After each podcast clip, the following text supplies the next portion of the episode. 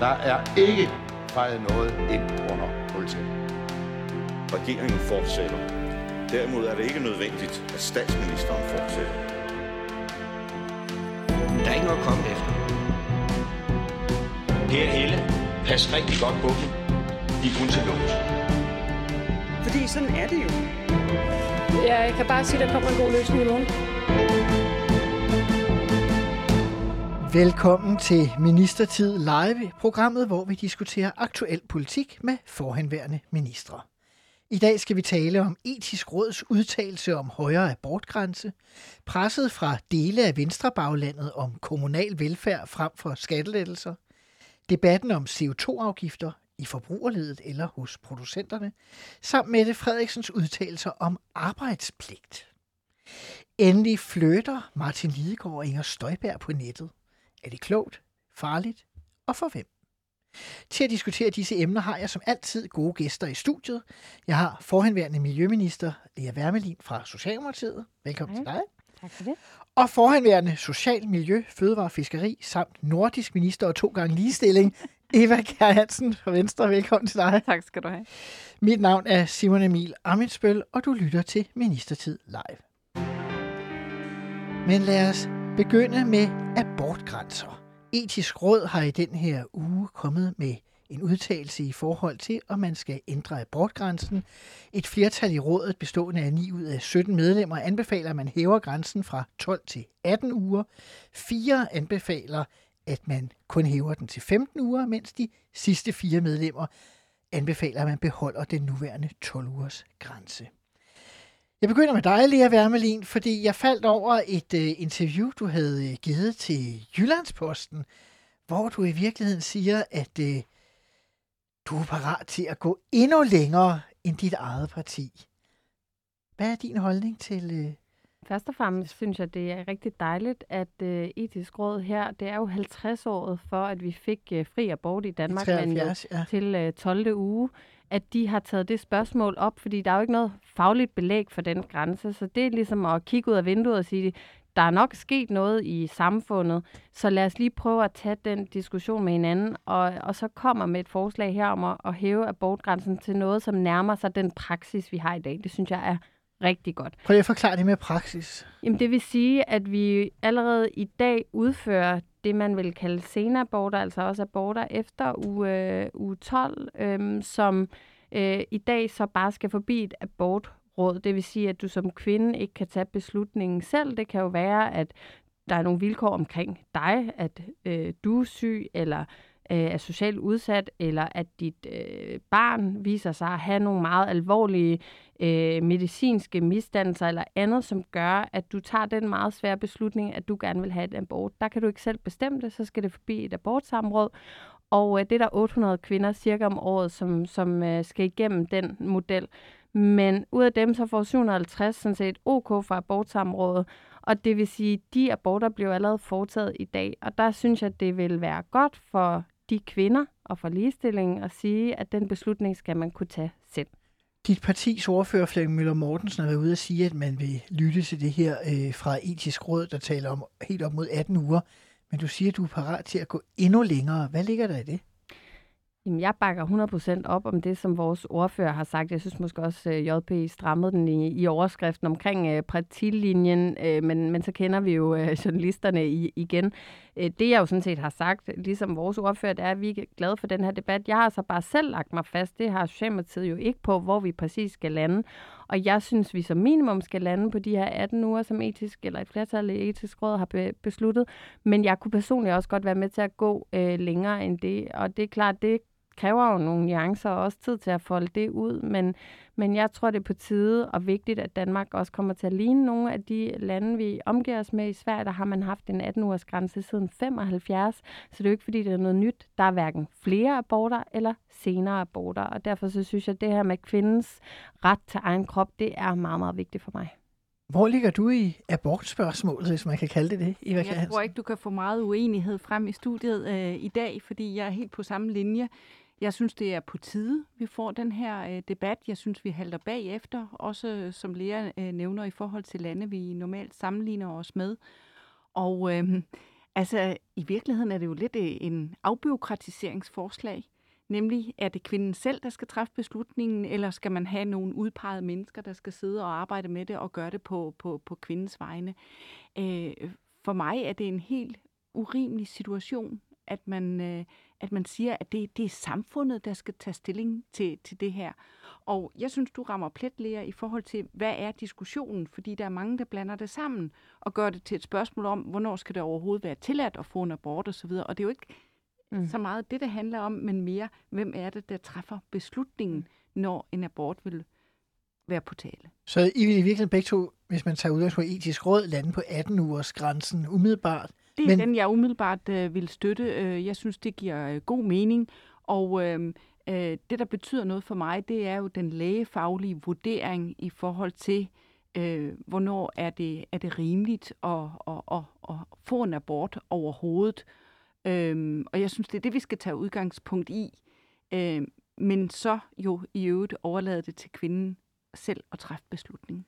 Der er også øh, øh, flere interessenter, der har været ude at tale om en 22-ugers grænse i stedet for en 18-ugers grænse. Jeg tror, det er der, man skældner i sundhedssystemet i dag ved at tale om en dødsfødsel efter 22 uger og om mm. abort, når det er før øh, 22 uger. Øh, der er jo det, der hedder en 20-ugers scanning, noget man vist også kalder en misdannelsesscanning i uge 20.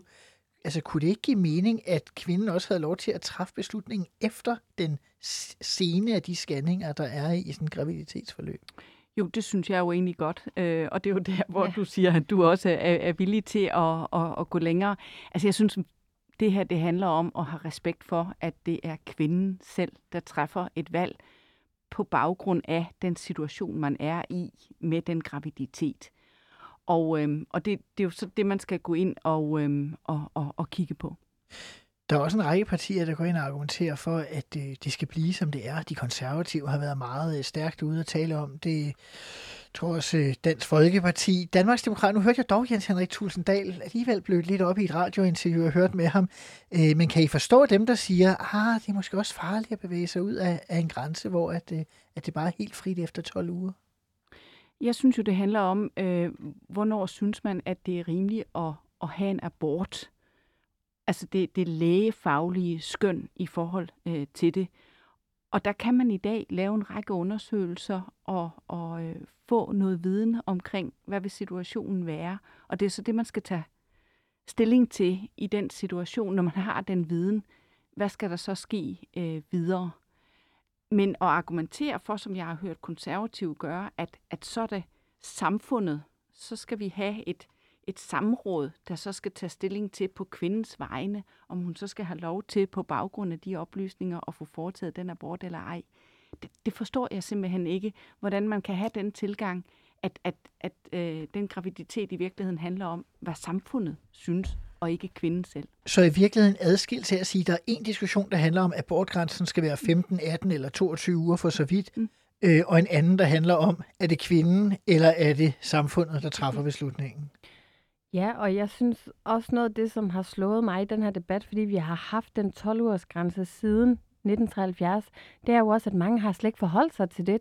Danskerne bakker jo op om, at man kan få øh, fri abort i gåsøjne i Danmark, og derfor tror jeg, at der er mange, der slet ikke ved i dag, at de her kvinder skal forbi et abortområde. De ved ikke, at man ikke automatisk kan få lov til at få en abort, hvis man har været udsat for voldtægt, incest.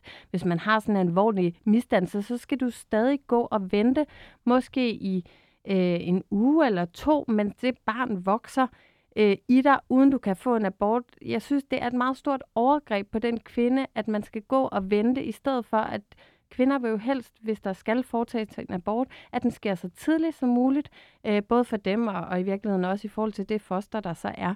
Så vi kan jo se på tallene, at næsten 80 procent af alle aborter i Danmark sker inden 8. uge. Så jeg tror også, det der med at få nuancerne med ind i så svær en debat, som det her selvfølgelig også er, er bare enormt vigtigt for, hvor for folk lander. Og jeg blev præsenteret for, at en af de store øh, netaviser havde lavet sådan en, øh, et eksempel, hvor at man inden man læste nogle artikler om det, skulle skrive, hvor man umiddelbart stod, så læste man nogle af de artikler, fik nuancerne på, og så rykkede folk sig. Uh-huh. Og jeg tror, det siger noget om, at vi faktisk bare ikke har haft den her debat i rigtig mange år. Mm. En anden ting er jo, at øh, når vi nu ser på det her, altså indrigs- og sundhedsminister Sofie Løde har været ved at sige, at regeringen er positiv over for mm. at flytte grænsen, så man må alt andet lige gå ud fra, at den kommer til at stige fra de 12. et godt gæt et sted mellem 15 og 18 uger, øh, når man ser på den rapport, der er, der er kommet. Men det betyder jo også, at der stadigvæk vil være nogen, hvor at det er samfundet, der kommer til at tage stilling frem til de der 22 øh, uger.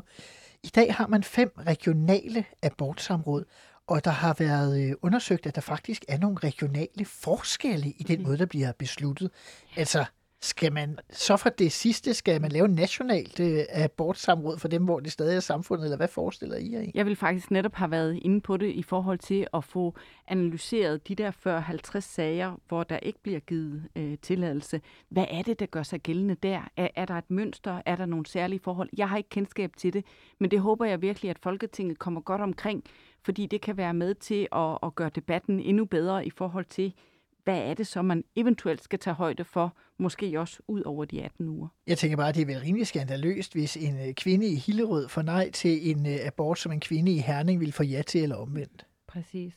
Og det, som etisk råd øh, også siger med deres anbefalinger, det er jo, at man skal kigge på de her abortsamråder, at det ikke fungerer. Så har de dels haft øh, et spørgsmål om, havde de tid nok til at gå ind i det, men også, at alt det handler ikke om etik, så det var der måske nogle andre, der også skulle forholde sig til, men de siger jo bare meget klart, I bliver nødt til at forholde jer til, hvordan det her virker, fordi øh, vi kan også se, at der bliver taget beslutninger, som ikke nødvendigvis har ophæng i lovgivningen, øh, med den måde, den praksis, der ligesom har udviklet sig, og det bliver vi selvfølgelig nødt til at tage alvorligt, men jeg synes, det er et kæmpe problem, at vi har den scanning, for, som jeg tror mere end 90 procent af danske kvinder tager imod, altså 20 scanningen, som du ikke kan reagere på bagefter, uden at skulle få lov. Og det er derfor, jeg spurgte os selv ind, da vi havde etisk råd inde, kunne man eventuelt rykke den scanning en uge, øh, i virkeligheden den anden vej, og så lande et sted, hvor du kan, eller to, øh, jeg ved ikke, der sker jo en masse ting med teknologien, kan det lade sig gøre i forhold til rent faktisk at give kvinder en mulighed for at reagere på den anden side af, at du får den viden. Og jeg tror at det, der er så vigtigt for alle, der også synes, det her er en svær debat, det er jo, at alle kvinder øh, er jo øh, meget, meget øh, tynget af, tror jeg, at skulle tage så svær en beslutning. Og det er klart, jo større fosteret er, jamen så kan det også påvirke mere eller mindre de kvinder, der skal have den abort. Så jeg synes, tallene er bare med os i forhold til at vise, at kvinder sådan set allerhelst vil øh, træffe den beslutning så tidligt som muligt, men der kan opstå, og der kan være alle mulige årsager til, at man kommer længere hen i sin graviditet. Og der synes jeg, at det er et problem, og det er... Øh, en meget, meget svær situation at stille en kvinde i, at vi som samfund siger, du skal gennemføre en graviditet. Og det vi jo ser, det er også, at nogle af de kvinder jo så tager til Sverige eller England og får den abort alligevel, fordi abortgrænsen der er anderledes.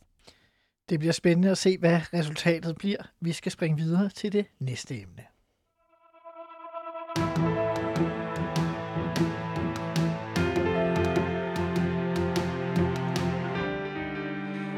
Og det næste emne er velfærd eller skattelettelser. Det er der jo mange af os, der kender som et øh, slogan fra Socialdemokratiet, som har haft det helt tilbage fra Folketingsvalget i 2007. I den her uge var den socialdemokratiske justitsminister Peter Hummelgaard så ude at sige, det er et valgslogan fra 2007. Jeg vil gerne være en af dem, der siger højt og tydeligt, at det måske er en meget god idé på alle måder at få begravet det valgslogan, sagde han til Danmarks Radios P1 tidligere på ugen. Lea Wermelin, er det godt at få begravet sloganet om velfærd eller skattelettelser? Ja, det er godt. Og øh, i og med, at vi jo den her gang også selv gik til øh, valg på skattelettelser, så ville det i hvert fald være sjovt at, at fastholde det, kan man sige. Så ville det jo give en del forvirring. Men jeg tror, at der, hvor nuancerne kommer ind, og det Men vi dog også på slukket, at vi vælger velfærden, tror jeg, det hedder, ikke? Jo, jo. Og jeg tror, det, det der jo også er nogle nuancer i, at det, som vi jo også har talt med en række borgmestre om, det er jo også det er klart, at det, som er en kæmpe drivkraft for os socialdemokrater, det er at have et velfærdssamfund, som fungerer, hvor at man kan være sikker på, at øh, øh, maskerne i sikkerhedsnettet er tætte nok, at vi har en god folkeskole, en ordentlig ældrepleje. Og det er klart, der har der jo været også et trade-off mellem. Det er klart, du kan ikke sætte skatten så langt ned, så du ikke kan betale for det velfærdssamfund. Det vi omvendt bare også har sagt, og som vi jo også kommer til at gennemføre nu her, det er jo nogle af de skattelælser, som kommer helt almindelige lønmodtagere øh, til gode. Og så er det klart, der hvor at der er noget balance, og hvor jeg tror, de fleste socialdemokrater også øh, øh, synes, det er vigtigt at være åbne og ærlige, det er jo, at noget af den topskat, som kommer til at blive lettet, ja, det er jo så ikke øh, vores forslag, men det er jo en del af det at være en øh, bred regering, og det tror jeg også bare, man skal kunne sige helt ærligt. Øh, balancen synes vi så bare sagtens, vi kan være i. De seneste uger har der været ballade med det socialdemokratiske bagland, øh, borgmestre, byrådsmedlemmer osv. Kan du godt forstå, at nogle af dem har svært ved at forstå, at det er en brandgod idé at skifte velfærd eller skattelettelse ud med velfærd og skattelettelse? Jeg synes, at mange af vores byråder har jo det for øje, at de står allerforrest og skal have den folkeskole til at fungere, eller øh, de får de borgere, der ringer ind og siger, prøv at høre, øh, det er ikke i orden, det der foregår for min gamle mor på plejehjemmet, der er ikke hænder nok, de ansatte løber for hurtigt. Selvfølgelig skal de reagere på det.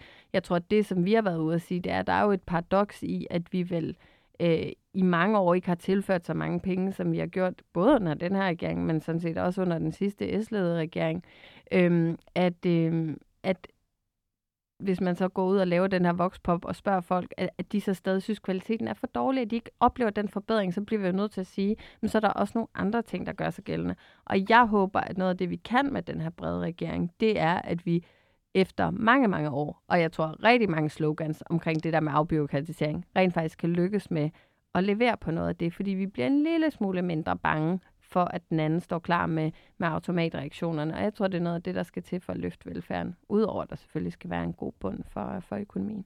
Eva Kjær, du kan vel ikke få øh, armene ned som sådan et jeg klassisk... Synes, det er et helt fantastisk resultat, den her regering har nået med, at Socialdemokratiet nu erkender, at øh, det slogan i virkeligheden ikke øh, var i overensstemmelse med virkeligheden, og at det er alt for firkantet en, en måde at gøre det op på. Så det, det, det er et rigtig godt resultat. Og jeg synes, det lover godt både for diskussionen omkring skat, men også for diskussionen om velfærd, og, og, og hvordan får vi styrket velfærden, hvordan får vi den kvalitet i ydelserne, som vi gerne vil have, hvor det jo ikke bare er et spørgsmål om at sende flere penge. Men det aller, aller vigtigste her, det er jo, hvordan motiverer vi folk til at være på arbejdsmarkedet, til at ønske at gøre en ekstra øh, indsats. Og der er det rigtig vigtigt, at vi tør diskutere skattelettelser og øh, motivation. Du nåede jo også at sidde øh, et års tid, tror jeg det var, i Kolding Byråd. Mm. Øh, hvordan oplevede du det der med at være helt fremme i forreste linje, som Lea Wermelin taler om, i forhold til at få pengene til at, at række? Jamen, en af de ting, der jo er, er sket over årene, det er, at man jo ikke længere i kommunal sammenhæng snakker skattelettelser og så meget omkring øh, skatteniveau i, i kommunerne, fordi det er blevet et spørgsmål om at levere øh, Øh, ydelser, og, og det er den diskussion, der fylder i det kommunalpolitiske. Og jeg tror også, det er derfor, der er en reaktion både i jeres bagland, men også i vores bagland, i forhold til, at man har rigtig, rigtig svært ved at få pengene til at slå til.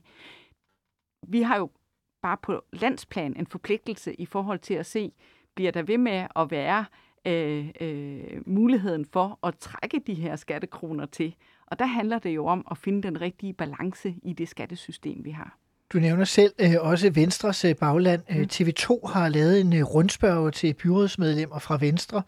De øh, forsøgte sig hos 604 byrådsmedlemmer, og der var 189, der svarede, så det er selvfølgelig en, en, en lav svarprocent.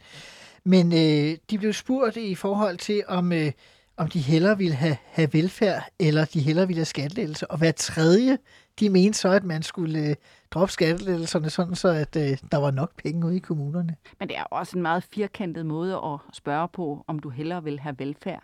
Fordi hvad er velfærd, og hvordan skaber du velfærd? Hvordan skaber du mere øh, kvalitet i øh, ydelserne. Men overrasker det dig ikke, at hver tredje Nej. venstremand og kvinde tænker, at ah, det der med skat, det er nu ikke noget, vi går så meget op i længere? Nej, fordi øh, øh, undersøgelse på undersøgelse viser jo, at skattespørgsmålet ikke fylder meget i vælgernes bevidsthed. Aha. Så det overrasker mig sådan set øh, ikke.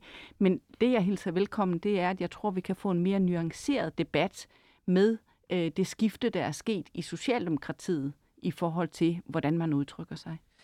Men der er jo en løbende diskussion i forhold til, at der er nogle forventninger ude i kommuner og regioner, mm. og så er der den diskussion, som der er på øh, Christiansborg. Altså det kender vi jo alle tre. Jeg skal ikke øh, gøre mig frem, mere fremmed for den end andre. Det ville jo være stærkt hyklerisk.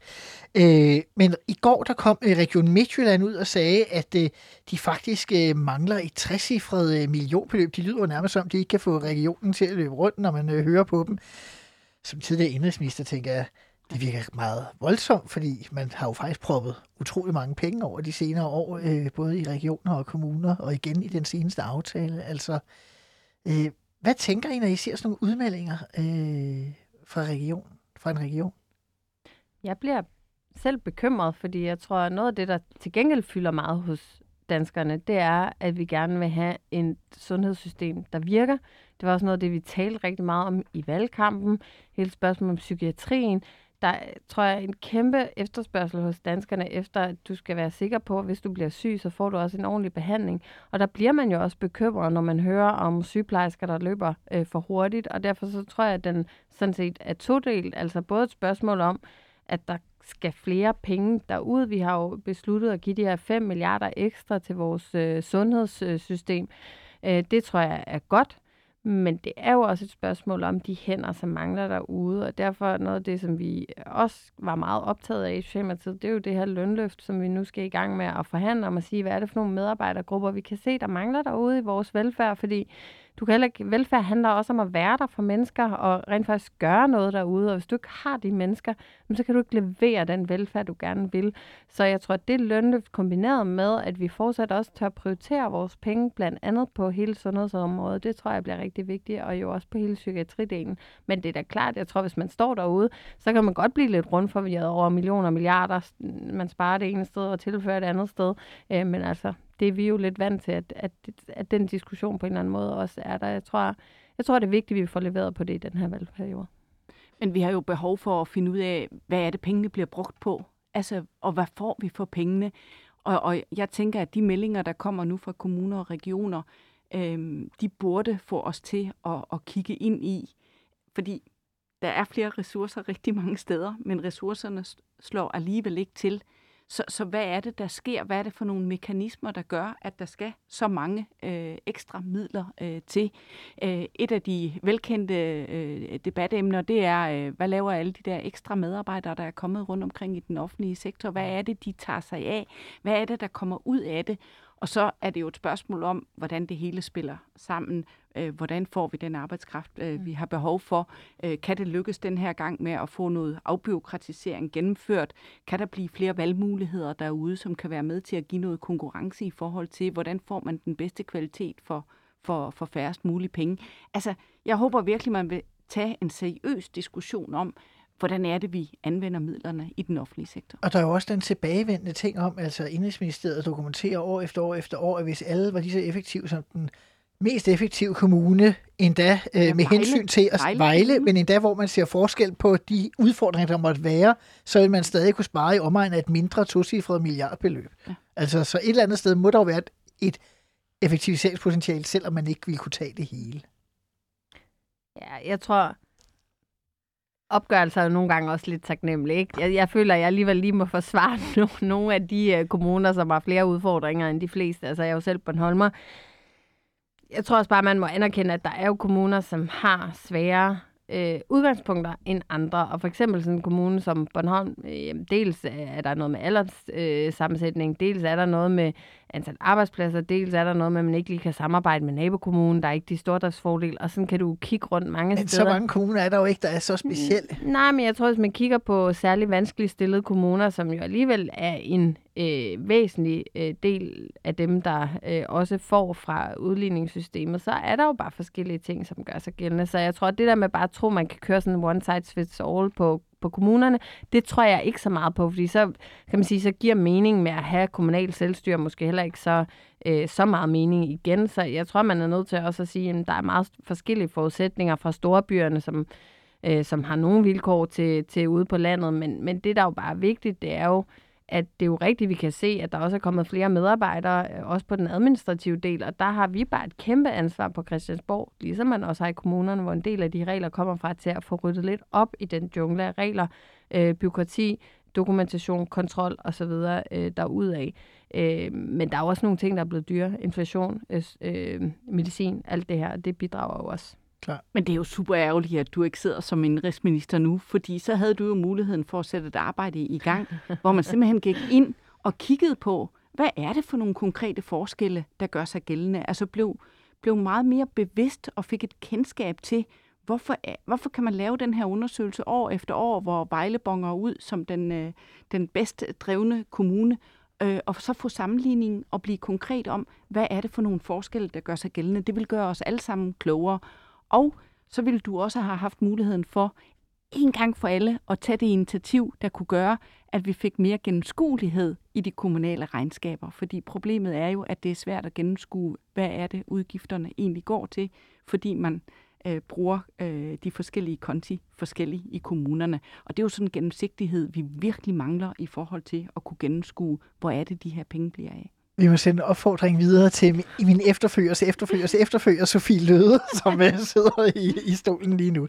Vi skal videre til det næste emne.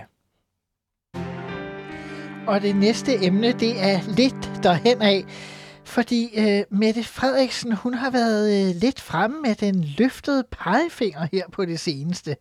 Først var det på den socialdemokratiske kongres, hvor budskabet var, at det går ikke, at danskerne drømmer alt for meget om at arbejde mindre. Og igen i denne uge var statsministeren ude og løfte pegefingeren en enkelt gang til og sige, at vi skal se på det med arbejdsmoralen. Vi kan ikke. Øh, danskerne er de folk i verden med den højeste arbejdsfrekvens. Det er godt, og det bliver vi nødt til at holde fast i. Jeg kan godt høre tendenserne til det modsatte, at øget velstand skal vækstes til mere fritid. Det er den høje arbejdsmoral, der har skabt vores velstand. Det er den, der skaber vores muligheder, og det er sådan set det, og ikke så meget andet, der har skabt Danmark sagde statsministeren. I smiler, smågriner ja, det er begge to. Så provokerende. Nå, okay, så startede vi alligevel med dig. Jeg havde ellers tænkt mig at lægge ud af Socialdemokratiet, men Eva Kjær, hvorfor er det så provokerende? Det er så provokerende, fordi statsministeren der jo reducerer os til, at øh, meningen med vores liv, det er at knokle løs for velfærdsstatens skyld. Og, øhm, og det mener jeg jo ikke, det er. Altså, vi skal jo leve livet, som vi gerne vil, og have det ud af det, som vi gerne vil. Jeg har så også sådan, øh, hvad skal man sige, øh, den tilgang, at øh, de evner, man har, dem skal man sørge for at, at, at bruge bedst muligt. Men det er jo ud fra ens egne præmisser, og hvordan man vil ernære sig selv og sin familie og sine nærmeste. Og så vil vi jo alle sammen gerne bidrage til et velfungerende velfærdssamfund, det er ikke det, der er formålet i sig selv på bekostning af alt andet. Er vi reduceret til arbejdsbier for velfærdsstaten, Lea Wermelin? Nej, det synes jeg ikke. Jeg grinede ikke, fordi jeg synes, det var provokerende. Jeg tænkte, der var, der var gang i svungpenslen øh, der fra, øh, fra statsministerens side. Og jeg tror, i virkeligheden, hvis man skal tage det, hun siger, så siger hun jo, at vi i Danmark er sådan set øh, bygget på, at vi netop alle sammen bidrager til fællesskabet, og det er jo sådan set meget socialdemokratisk at tale om ret og pligt, at du har rettigheder i det her land, men du har også nogle pligter, der følger med. Og en af de pligter, som øh, danskerne jo sådan set er glade for, det er jo at bidrage. Altså når vi kigger på netop den erhvervsfrekvens, så vil danskerne gerne gå på arbejde. Og jeg tror, at det som øh, statsministeren vil øh, på en eller anden måde øh, Øh, tager ind i debatten, det er jo så at sige, okay, men nogle af de diskussioner, der har været, det er det meget populære EU-manifest og andet, som, som er blevet taget frem, det er jo at sige, hvordan kan det her samfund fungere? Det er, det er jo et stort fællesskab. Så jeg hører egentlig ikke det som øh, en kritik af, at danskerne gør det forkert i dag, og heller ikke, at man skal gøre det for nogle andres skyld, men at sige, det, at du bidrager til fællesskabet, gør en forskel. Og der er der kæmpe forståelse for, hvis man som socioassistent og egentlig mor øh, har brug for at være på nedsat tid, fordi der er nogle vilkår, der gør, at det er nødvendigt for forældrene til at hænge sammen. Det er jo ikke det, vi taler om. Så øh, ja, jeg hører det i hvert fald med nogle lidt andre ører. Men samtidig så en del af opgøret, eller så tal, lægger man op til et opgør med den udbredte deltid i den offentlige sektor i forbindelse med lønluft, lønløftet. Jo, men der, der tror jeg bare, det er rigtig, rigtig vigtigt at sige, at den øh, model og det, de forhandlinger, der skal i gang nu her i forhold til lønløftet, handler jo netop om at give en guldråd til nogle af de øh, ansatte grupper, som vi kan se løber stærkt selvfølgelig, men som der også er mangel på, og hvor vi kan se, at der er mange på deltid, hvor det jo så måske kan gøre en forskel, at man får noget ekstra i lønposen, for så at tage en ekstra chance, fordi det så kan være med til os at, at, øh, at hjælpe på, på økonomien derhjemme. Men, men jeg tror, der er nødt til også at være nuancer i det her, og jeg har altså heller ikke hørt øh, statsministeren sige andet end, at den forståelse selvfølgelig for uh, arbejdende kvinder i det her land, hvor at, uh, mange af dem er jo dem, der også er på deltid, det, det tænker jeg sådan set, at vi har stor forståelse for. Eva, kan du rynker på næsen? Nej, men det er bare fordi, nu bliver det gjort til et kvindeproblem, og det er den enlige mor og så videre, øh, øh, så jeg skulle bare lige have lidt ligestilling ind i, i det her.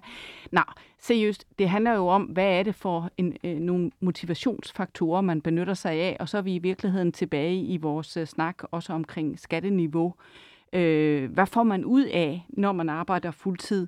Øh, hvordan bliver man belønnet, når man tager alle de skæve arbejdstider?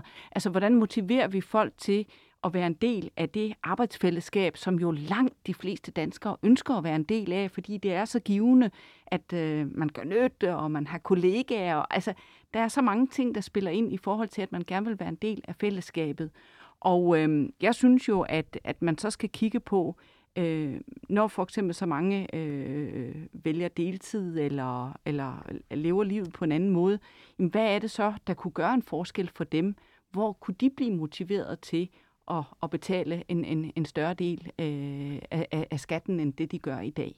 Men der er, altså på, på nogle planer, så synes jeg også, det alligevel virker sådan lidt øh, omvendt leve øh, at høre den her diskussion, fordi Venstre vel sådan traditionelt har været sådan et parti, der har talt om de flittige, de skal belønnes og så videre. Men det og gør jeg jo også. Og, og, og det bare lige, lad mig gøre det fær- færdigt. Og Socialdemokratiet, ud over ret og pligt, jo dybest set er skabt på at skabe kortere arbejdstid for almindelige mennesker, så de fik mere fritid og ikke blev slidt ned af deres arbejde. Altså, det var det, arbejdervæsen kæmpede for øh, i, i årtier.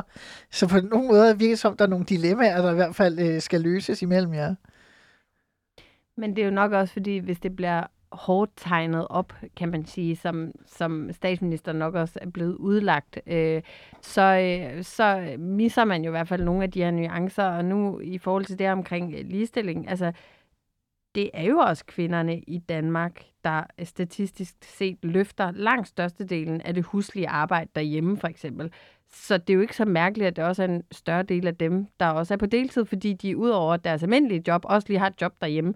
Og der kunne man da også godt, hvis man nu skulle øh, sende en kærlig opfordring her på en fredag ud til de danske mænd, så kunne de jo tage et større slæb øh, derhjemme. Det kunne da også være en måde, hvor at man i hvert fald kunne aflaste sin bedre halvdel. Eller man kunne jo sørge for, at øh, det var øh, markant bedre vilkår i forhold til at købe sig til noget hjælp omkring madlavning og rengøring og Jamen, øh, aktiviteter for børn. jo, jo, men, men, men man kan jo gå ind og se på, hvad er det, der motiverer til, at man gerne vil tilbringe noget mere tid på sin arbejdsplads. Og den diskussion vil jo give mening, fordi man der overlader det til den enkelte person at træffe et valg om, hvordan er det, man gerne vil leve sit liv. Og det startede vi jo den her udsendelse med at sige, at det må være op til den enkelte kvinde selv at træffe en afgørelse omkring øh, abort. På samme vis synes jeg jo her, at man skal se på, hvad er det for nogle incitamenter, vi giver folk i forhold til, hvordan de træffer deres valg. Men Eva hvis jeg nu skulle skære det lidt skarpt op, kan man så ikke sige, at i virkeligheden, så deler du statsministerens ønske. Du synes bare, man skal lave det på en måde, hvor man ligesom notcher folk over til at gøre det, I gerne vil have. Jeg deler ikke statsministerens uh, tilgang om, at uh, meningen med livet, det er at knokle løs for uh, en velfærdsstat. Det gør jeg slet ikke. Uh, jeg Men du vil gerne belønne dem, der jeg vil gør gerne, det noget Jeg mere. vil gerne belønne dem, uh, der yder en, en, en ekstra indsats, og jeg har det også sådan i min, øh, det er så måske mere øh, moralsk eller etisk, at de evner, man har, de kompetencer, man har, dem synes jeg, man skal bruge. Men fordi det jo så bliver til gavn og glæde for en selv og, og, og for det omkringliggende samfund, altså det skal, være, det skal være på den måde, man motiverer til, at man engagerer sig og, og vil være med til at, at løfte og løse de udfordringer, vi står med i samfundet, og ikke sådan nogle firkantede øh, øh, udtalelser og tilgange, som det, jeg synes, jeg har oplevet fra statsministerens side. Men hun taler jo ikke kun om velfærdsstaten i godsøjne. Det er jo et spørgsmål om Danmark, altså det samfund, vi har bygget i fællesskab. Det er jo også buschaufføren, altså det er jo også øh, den private rengøringskone derude. Det er jo sådan set os alle sammen, som er en del af at kunne bygge det samfund, vi har med lige nu høj beskæftigelse, høj øh, levestandard, øh, et af verdens mest ambitiøse klimamål. Det er jo alt det, som vi gerne vil i fællesskab. Det kan vi, fordi vi bidrager til vores øh, store fællesskab. Og vi kommer til at se på, hvordan regeringen kommer til at løse det, måske også gennem en skattereform. Spændende.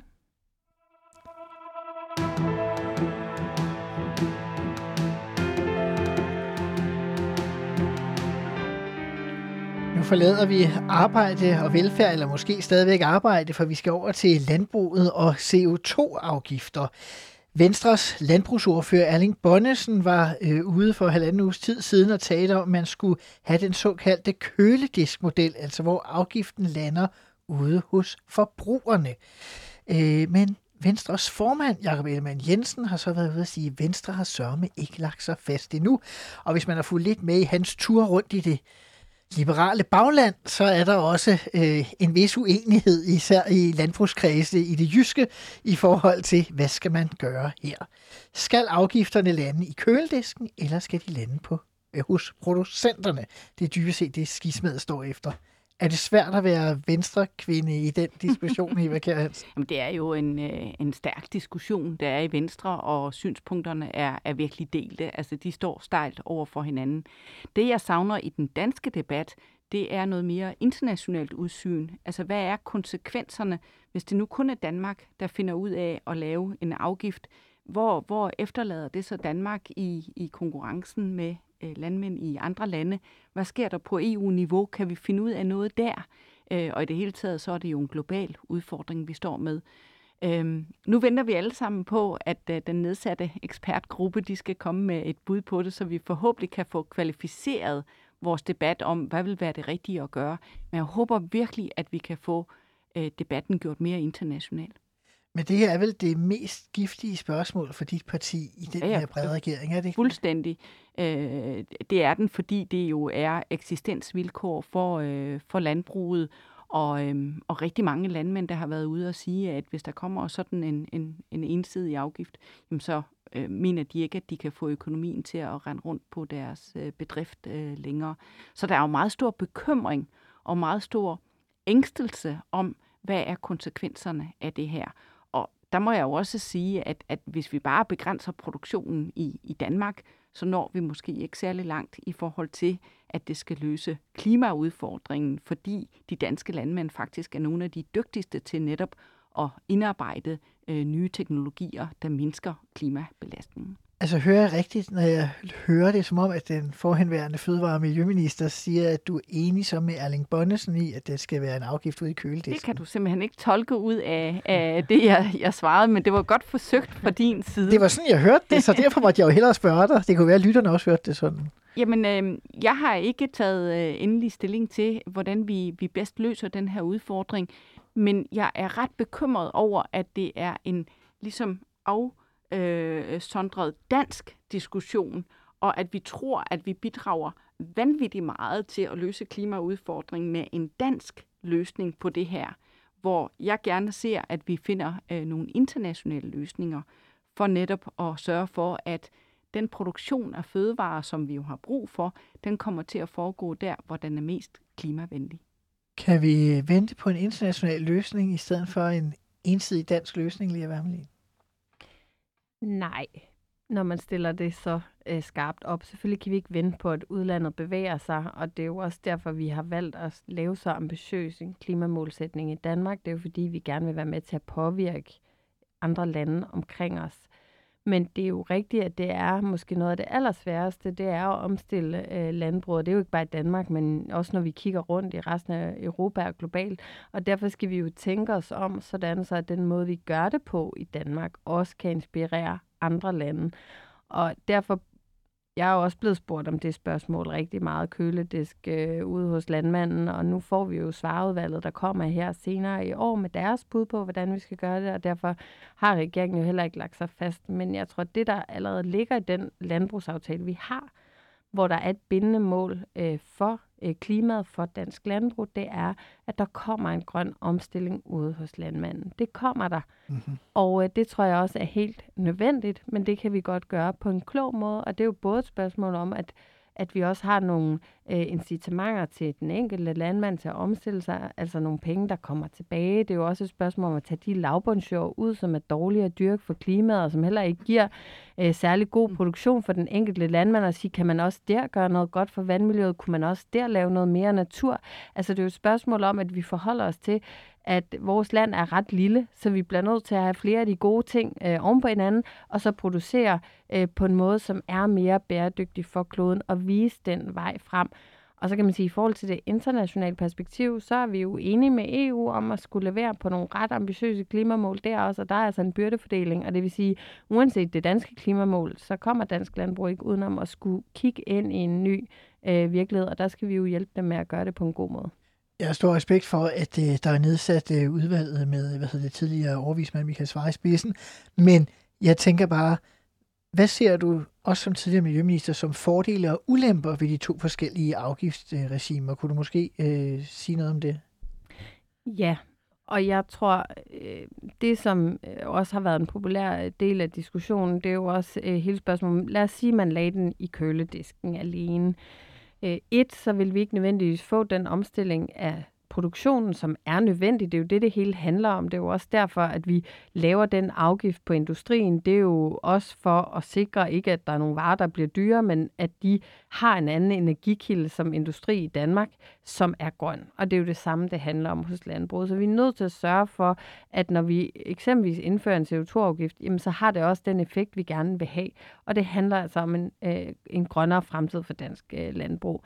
Men lad os sige, at man lagde den i køledisken. Der er vores bekymring jo også været at sige, at vi kan ikke købe os ud af, af klimakrisen, forstået på den måde, at det jo heller ikke er i orden, at dem, der har flest penge mellem hænderne, det største klimaaftryk, det ved vi, det er dem, der, der har flest penge, øh, at de kan sådan set bare fortsætte med at have præcis det samme høje klimaaftryk, og så er det dem, der ikke har særlig mange penge mellem hænderne, som oplever, at varerne bliver dyre. Det er i hvert fald ikke en særlig socialdemokratisk måde at gøre det på.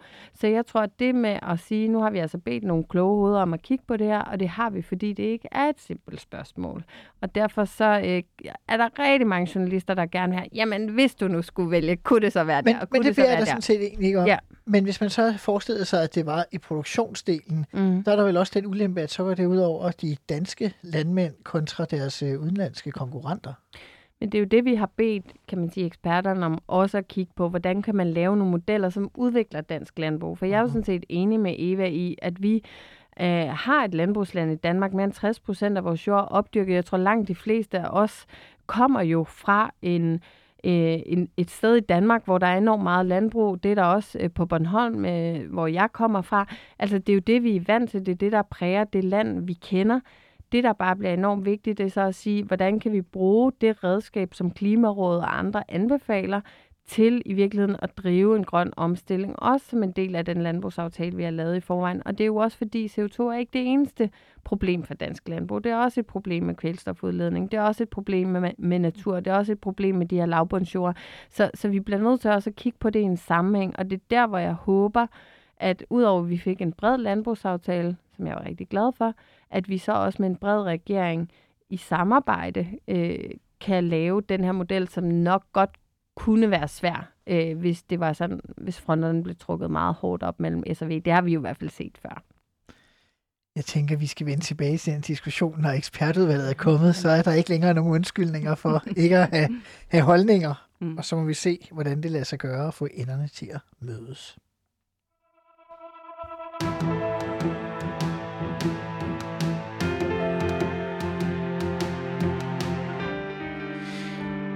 Nu skal vi tale kærlighed, eller måske skal vi bare tale fornuft.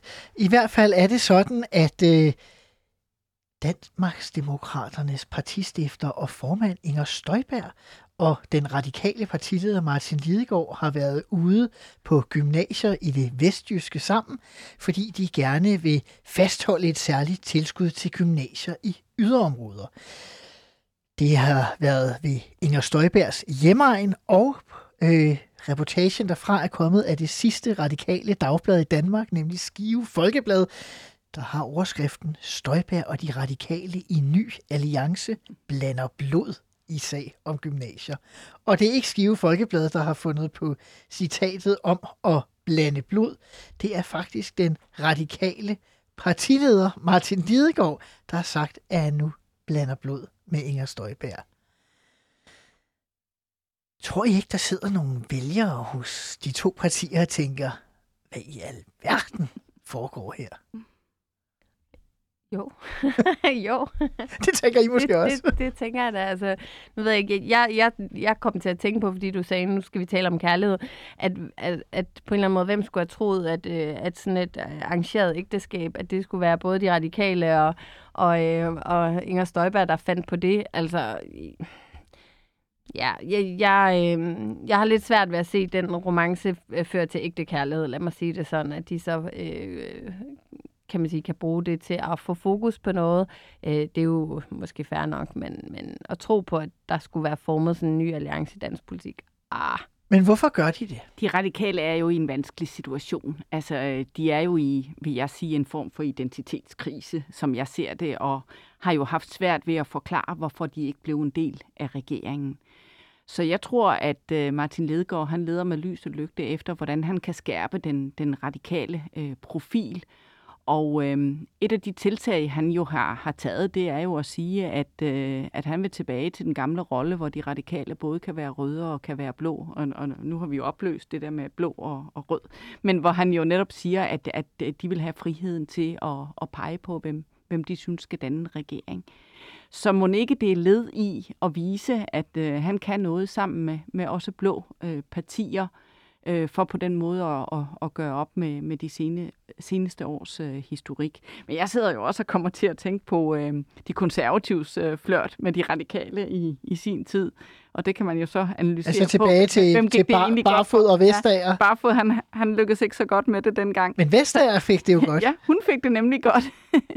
så jeg tror også, at man skal kigge ind i... Øh, øh, hvem, hvem har noget på spil, og, og hvad er emnet, og, og, og, og hvad, øh, der, der tror jeg både Inger Støjberg og Martin Lidegaard, de har øh, tænkt, at øh, det kunne være smart. Jamen, og er der ikke noget smart? For hvis man ser det fra Støjberg og Danmarksdemokraternes øh, perspektiv, så bliver de jo nu mindre et parti på den yderste højrefløj sammen med DF og Nye Borgerlige. De bliver måske endda ligefrem mere regeringsegnede, fordi de nu er venner med de radikale også.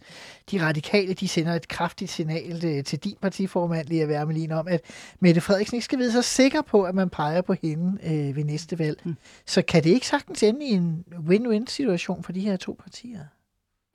Jo, men det kommer jo også an på, altså lykkes det også med dem, øh, den, den kampagne, altså får de noget gennemført øh, sammen, det, det, det tror jeg faktisk spiller en væsentlig rolle.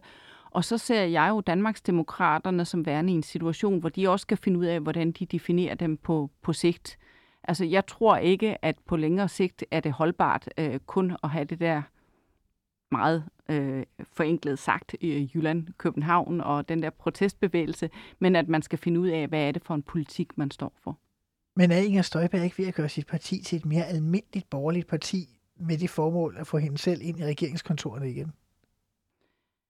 Jo, men jeg ved ikke, om jeg synes, at der tegner sig så klart et billede af, hvad det præcis er, øh, hun står for. Øh, det, det, det er jeg stadigvæk øh, meget usikker på. Øh, og der må man jo sige, at det her det er kun et, et, et lille emne i den sammenhæng. Hvis vi så dvæler lidt ved de radikale i stedet for, så kan man jo sige, at det er jo ikke kun Inger Støjberg, øh, Martin Lidegaard, han kurtiserer i øjeblikket. Han har også turneret i den såkaldte Klar Alliance, et lidt øh, øh, underligt begreb, men altså konservativ liberal alliance, radikale, der har lavet en række udspil sammen.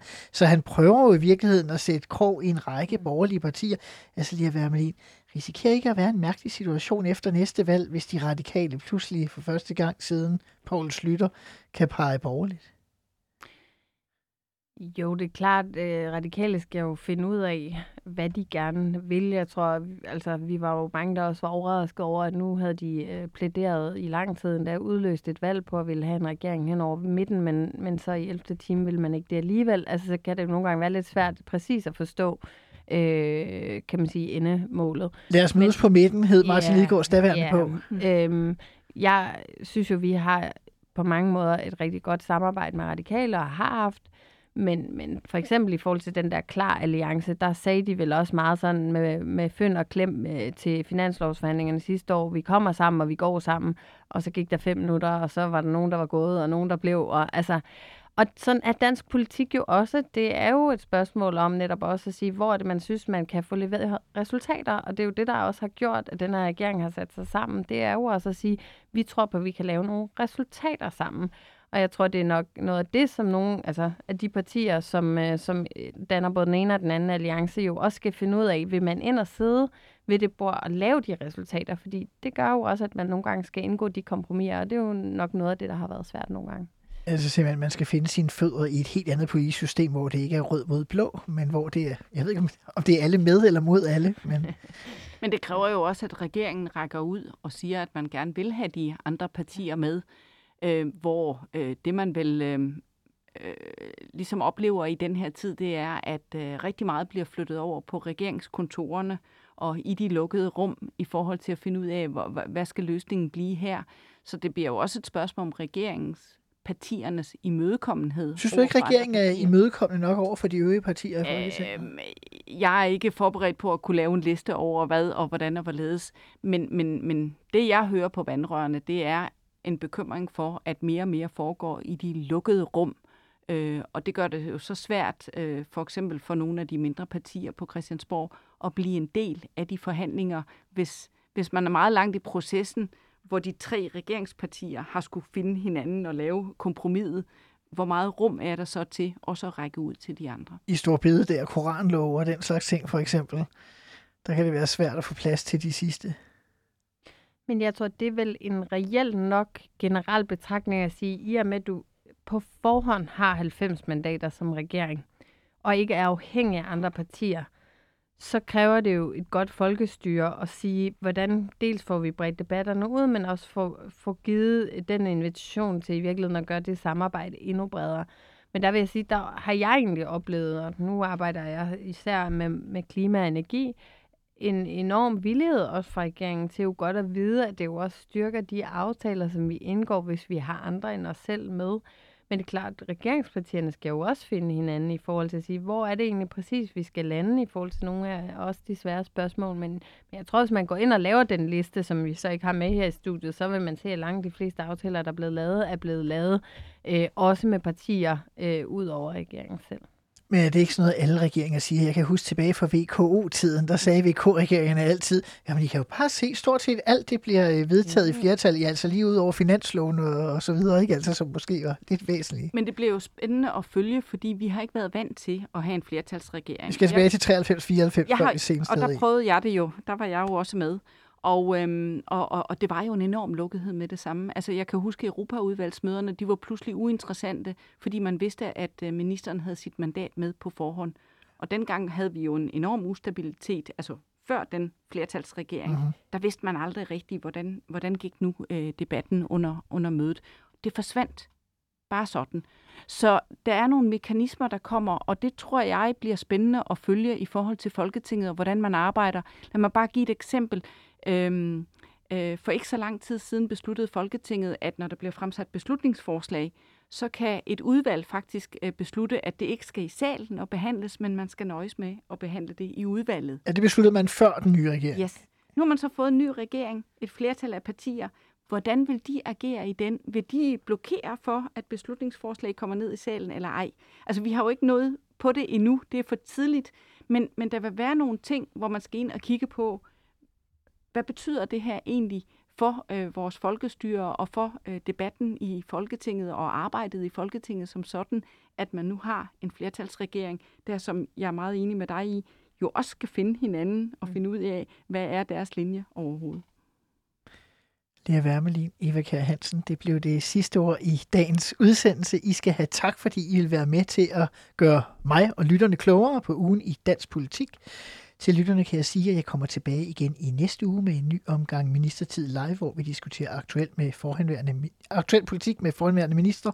Og på søndag, hvor jeg er klar med en klassisk omgang ministertid med forhenværende skatte- og forsvarsminister Peter Christensen fra Venstre, der kommer og fortæller om indkøb af kampfly, grænsekonflikt øh, med EU, Helle Thornings skattesag og det at sige nej tak når man bliver tilbudt en ministerpost. På genhør og tak for i dag.